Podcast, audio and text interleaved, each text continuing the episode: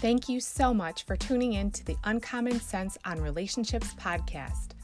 I am so excited to share from my heart. In this podcast, we'll discuss everything from the law of attraction, the five love languages and boundaries, to self love and online dating. It means so much to me that you're here taking the time out of your day to listen, to be coachable, be encouraged, and be inspired. I show up weekly to share bite sized relationship lessons that I have learned and am currently learning. No matter how long or short the episode, I recap with a two minute takeaway for you to walk away with. If these episodes are meaningful to you, please let me know by subscribing, leaving a review, and sharing with a friend. I also love when you send me topic ideas that you would love for me to include in future episodes. But whichever way you choose to participate, thank you.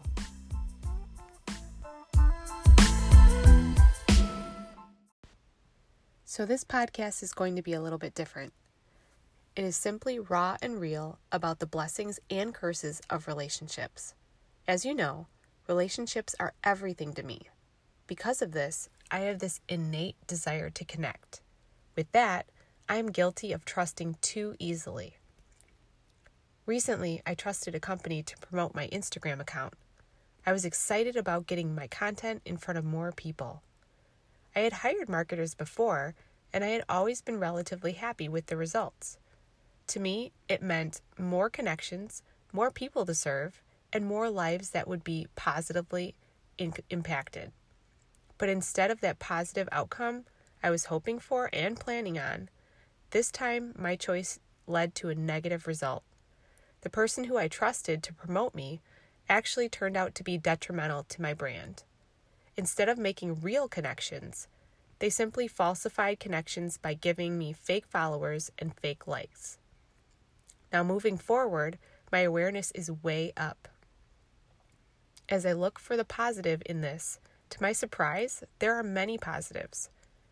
In my search for answers as to how to handle this, I have reached out to existing contacts, made a few new contacts, and have received an outpouring of love and support from my genuine followers and audience. So today, versus last week, I would tell you that this was not a negative experience. It was not fun, it was challenging, and it was confusing. But it was also growth. And growth is what we always need in order to continue evolving into the women or men that we are destined to be. I'm definitely guilty of doubting God and his abilities when it comes to this. But he has reassured me that he has great things in store for me. And why would I not trust him after all the times he's come through in my life? But sometimes we get caught up in the struggle. We get caught up in the timing. We get distracted by the obstacles. But next time you find yourself in a situation that looks negative from every angle, I challenge you not to just look at the struggle, but look into it. Because I guarantee you something wonderful is coming out of it. It will start small, like a phone call or a pat on the back that you've been waiting for, or an encouraging word from someone you love. And then it evolves into something even more wonderful. It's the beginning of an overflowing of blessing, excitement, and new beginnings that you couldn't even fathom. So I want you to walk away with this two minute takeaway.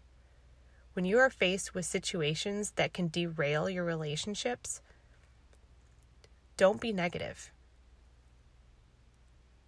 Accept the support that's been offered and be open to those around you reaching out. Our bad situations are not meant to destroy us. They are meant to break us down just enough so that we can be rebuilt and fortified into an even more amazing individual.